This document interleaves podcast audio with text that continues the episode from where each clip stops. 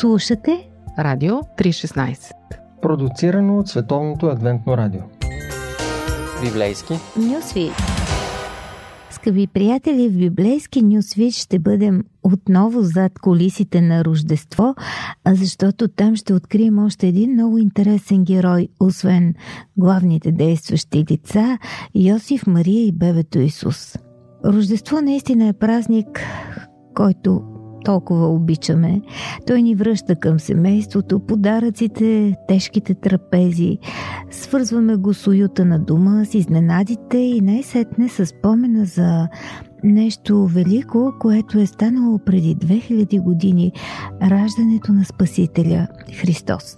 Докато някои превръщат празника в лудост по пазаруване, а други го отричат, защото не знаем все пак точния ден, в който е роден Христос, но ние няма да се занимаваме с това, а ми се иска да се обърнем към част от истинската история и да видим колко семпло, колко простичко и колко силно говори Бог чрез героите, които е избрал да бъдат част от тази сцена, за която ни казва Лука – Йосиф и Мария водят Исус, за да го представят в храма 40 дни след рождението. Такъв е обичаят по това време, нещо като благословение на децата в църквата.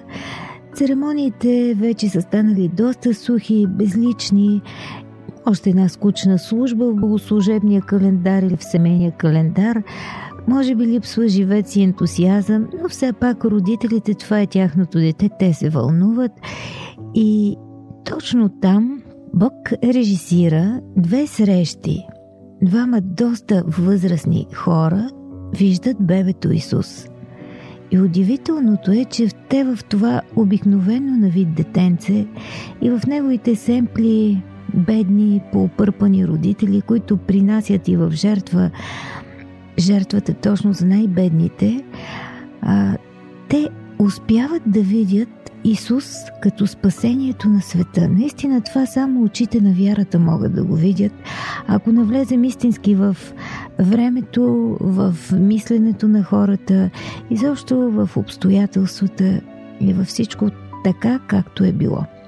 И така четем в Лука 2 глава, че имаше една пророчица Ана, дъщеря на Фануил от Асировото племе, тук е описано нейното родословно дърво до някъде. Тя е в много напреднала възраст, като беше живяла с мъжа си 7 години след детството си и беше вдовица за цели 84 години, която не се отделяше от храма, където нощем и денем служеше на Бога в пост и молитва. И тя, като се приближи в същия час, същия час, режисираната среща, за която ви казах, благодареше на Бога и говореше за него на всички, които очакваха освобождението на Ерусалим. И така ние разбираме, че Ана е била омъжена, но е загубила съпруга си 7 години след сватбата, а по това време момичетата се женят доста рано, може би около 15 е било нормално, значи приблизително на 20 и няколко тази жена остава вдовица. Всъщност да бъдеш вдовица и сега не е лесно, но по това време означава да водиш наистина много тежка битка за оцеляване. Преди 2000 години в Палестина няма социална система и Ана, разбира се, не получава пенсия, нито пък някакви помощи и обещетения. Всеки се е справил както може. А да не забравяме, че това е един мъжки свят, жената няма професия, не би могла да направи кариера и да разчита на собствени доходи, тя просто се обляга на някой, който да я издържа. В случая с Ана този някой е мъртъв. И така жена в нейното положение има три възможности. Първата за нея да се грижат родителите и децата й, но изглежда тя няма такива. Втората е повторен брак, а третата е да стане проститутка. Ана избира различен път. Тя отива в храма, посвещава се на Бога и остава да живее там цели 84 години до срещата с Христос. Не знаем как е преживявала. Много вероятно от просия и милостта на хората, Просто ако направим проста сметка, това означава, че може би тя е била над 100 години, когато вижда бебето Исус. Скъпи приятели, искам да си представите ситуацията и да си а, помислите всъщност какво ви хрумва, когато мислите за Ана, за нейната история. Не ви ли се струва, че това е един проигран живот, една просто човешка трагедия, нещастна старица без близки роднини? Лука обаче ни казва, че в нейния живот има някакъв друг смисъл – Анна пише, той не се отделяше от храма, където нощем и денем служеше на Бога в пост и молитва. Тя е пророчица, казва той. И там, където хората виждат само една скучна църковна служба, тя вижда действието на Бога. Това е настройва дори по друг начин към живота дори към, ако щете, дертовете на староста. Затова, когато излиза на сцената, ние не я чуваме да се оплаква, да говори къде и какво я боли, а тя благодареше на Бога и говореше за него на всички. Описва Лука едно наистина поведение, което изненадва. Библейски послания. Истини от книгата, която съдържа най-важното. Едно предаване на Радио 316. Скъпи приятели, ако се опитаме сега да погледнем на Рождество и на смисъла по-скоро, който носи тази история, така както се опитваме да я видим през очите на Лука, си мисля за това как Бог ни призовава чрез този празник и към нещо друго. Да се опитваме да виждаме хората, с които Той ни среща по друг начин. Ето някои са много тихи, плахи хора, сякаш почти незабележими.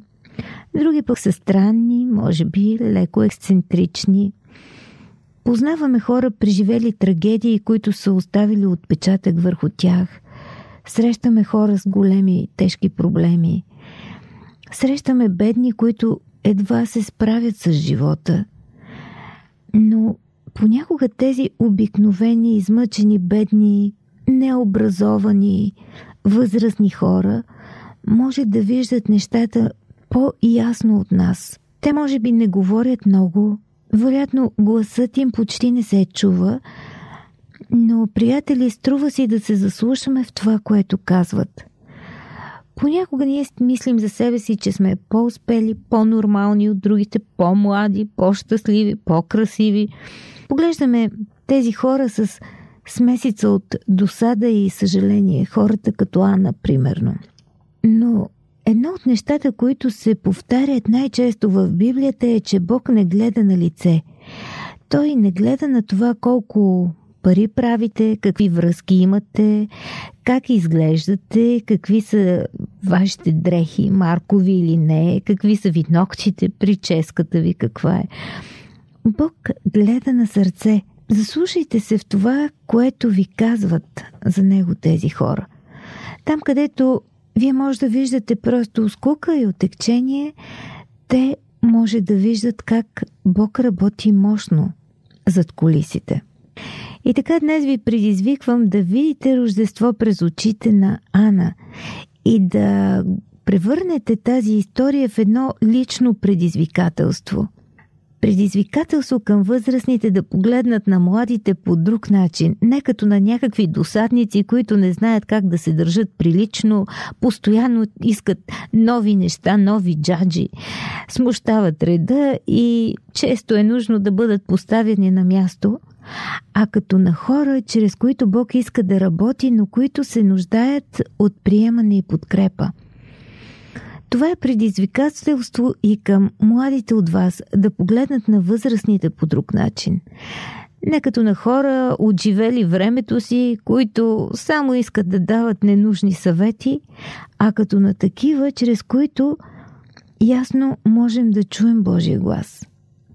Бог предизвиква успелите, здравите, щастливите да видят бедните, болните и нещастните, не като хора, които се нуждаят от съжаление, а като такива, които могат да ни отворят очите за някои от най-стойностните неща, които обикновено не можем да видим.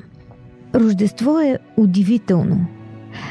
То ни напомня, че и днес Бог се грижи за нас, че Той влиза в света, намесва се, желая да участва в живота ни, но също така ни показва, че Бог не действа така, както ние очакваме и си мислим, че ще направи.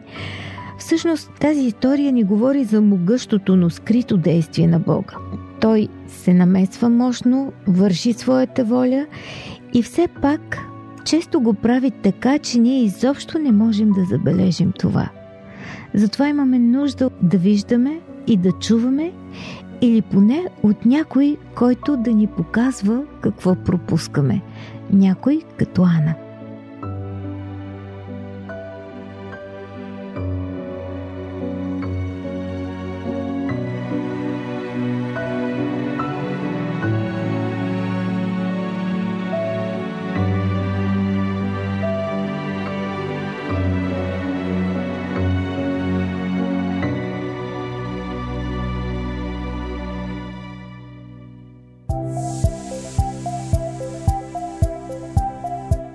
Слушате Радио 316 Продуцирано от Световното адвентно радио.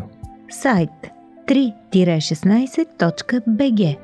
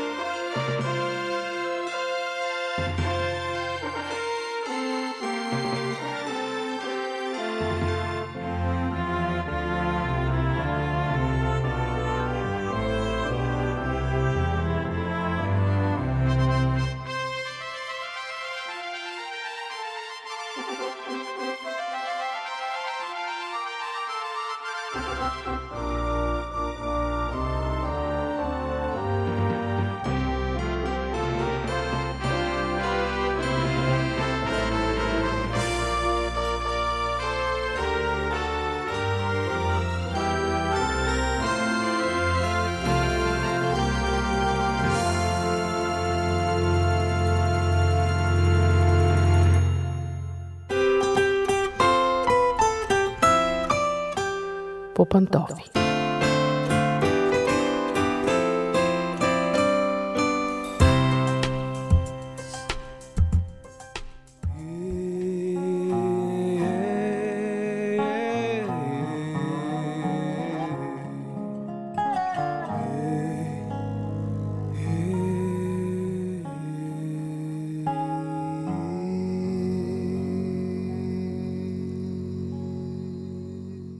Здравейте, уважаеми слушатели! Аз съм Мира. Днес в Попантофи ще си говорим за семейното щастие. Всяка картичка, която вие надписвате и за да прикрепите към подарък, когато сте на сватба, обикновено съдържа фразата «Желаем ви щастие». Всички искаме щастливо семейство. Думата щастие за нас има почти, да не кажа, магическа стойност. Постоянно си го пожелаваме за нова година, за рождество, за рождени дни, за някакви други празници, за годишнини.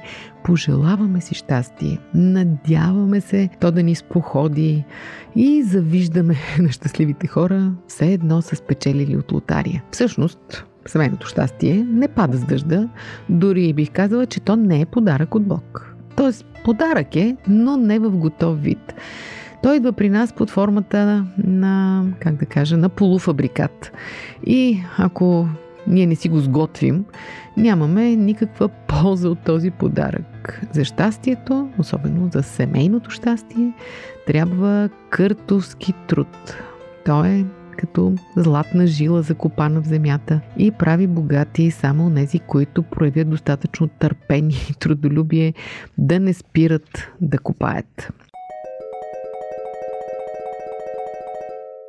И така, какво да правим, за да имаме щастливо семейство? Ето ви сега няколко магически отговора. Шегувам се, не са магически, но са важни и са хубави. На първо място, обичайте и приемайте себе си. За някои хора това може да прозвучи странно, ще кажете как така аз трябва да обичам другия, обаче разберете го правилно. Още докато не сте намерили своята половинка, т.е. човека, когато да обичате, трябва да знаете, че първата крачка по пътя към щастието е човек да се чувства добре в кожата си и да приема себе си. Един уверен, стабилен човек с реалистична самооценка, който познава недостатъците си, приел ги е, бори се с тях. Той е готов да допусне до себе си друг човек с други недостатъци и с други проблеми. И в Библията се казва обичай ближния си като себе си, т.е. любовта към себе си дори е единица мярка. Друго нещо, когато вече се ожените или омъжите, съответно давайте свобода на човека до себе си. Любовта ни понякога има склонността да задушава. Обаче не забравяйте, че никой не си тръгва, когато е щастлив. Оставете човека до себе си да прави онова, което го прави щастлив. Може би да завърши ново образование, или пък да спортува, или пък да има някакво хоби, или да пътува до странни места. Ревността, задушаването е убиец на любовта и може би най-сигурната пътека към развода. Най-важното нещо е вашето семейство, т.е. вашия партньор и неговото щастие, а не вашето его. Ако искате да бъдете щастливи в брака си, бъдете благодарни и показвайте на другия, че сте благодарни и че го обичате. Никой не ви е длъжен с нищо. Има една, как да кажа, невидима нишка, която ни кара да се стремим да караме човека до себе си да се чувства добре, защото го обичаме. Понякога го изразяваме чрез подарък, друг път с жест, друг път с дума, друг път просто като се облечем специално красиво заради него. Това са дребни неща, но са израз на обич и уважение. А вие бъдете благодарни, когато ги проявят към вас. Казвайте, благодаря ти, страхотен си, оценявам това, което правиш, гордея се с теб. И защо казвайте го на глас. Не смятайте, че това е някаква формална любезност. Човекът има нужда да чуе благодаря. Показвайте го, казвайте го. Ние хората не можем да четем мисли, а само виждаме и чуваме това, което е пред нас. Показвайте чувствата си. Какво да кажем за дискусии по Радио 316?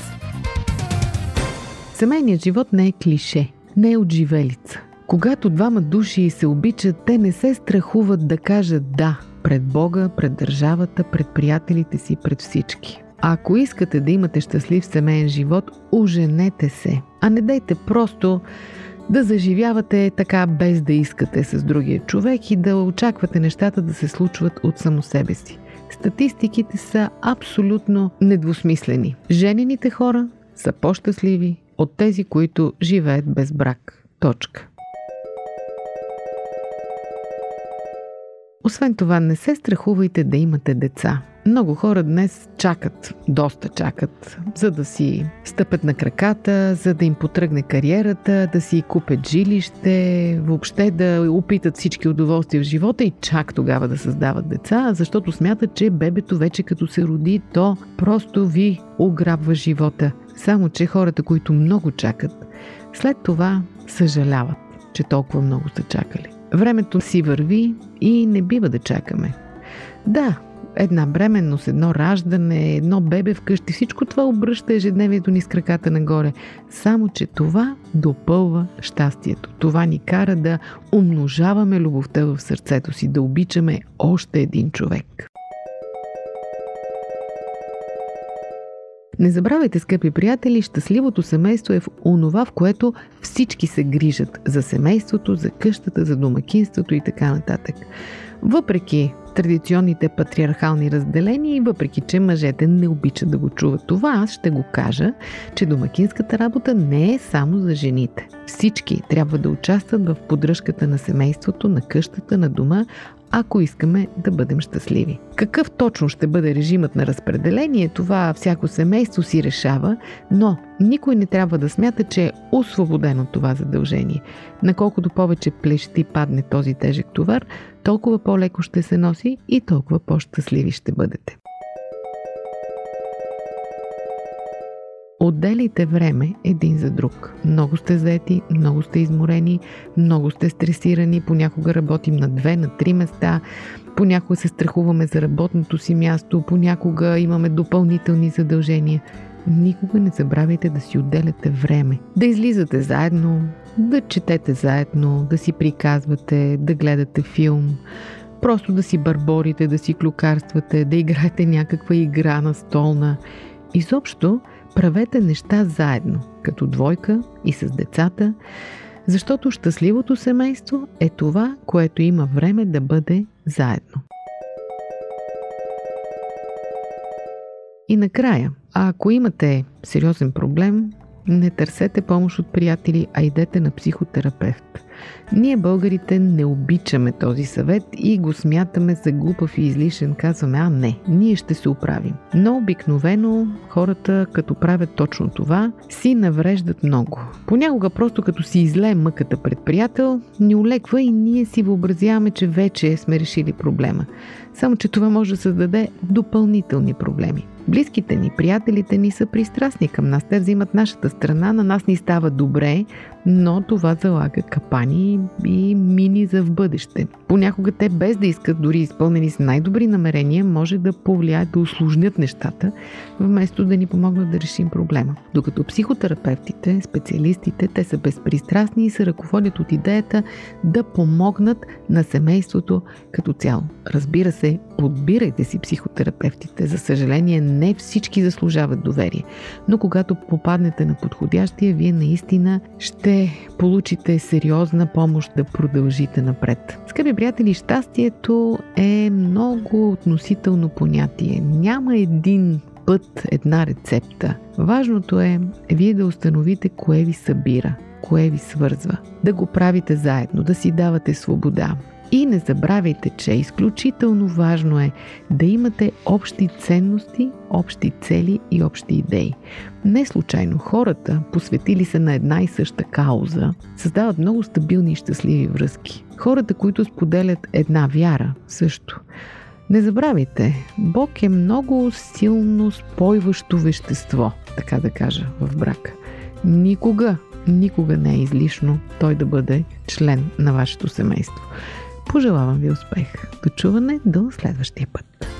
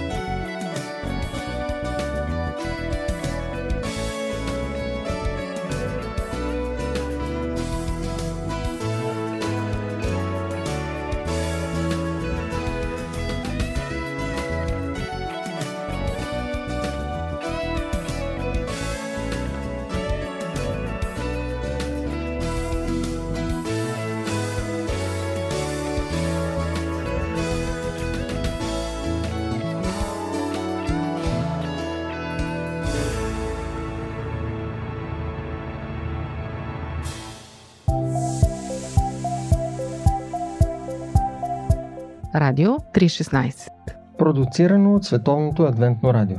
Сайт 3-16.bg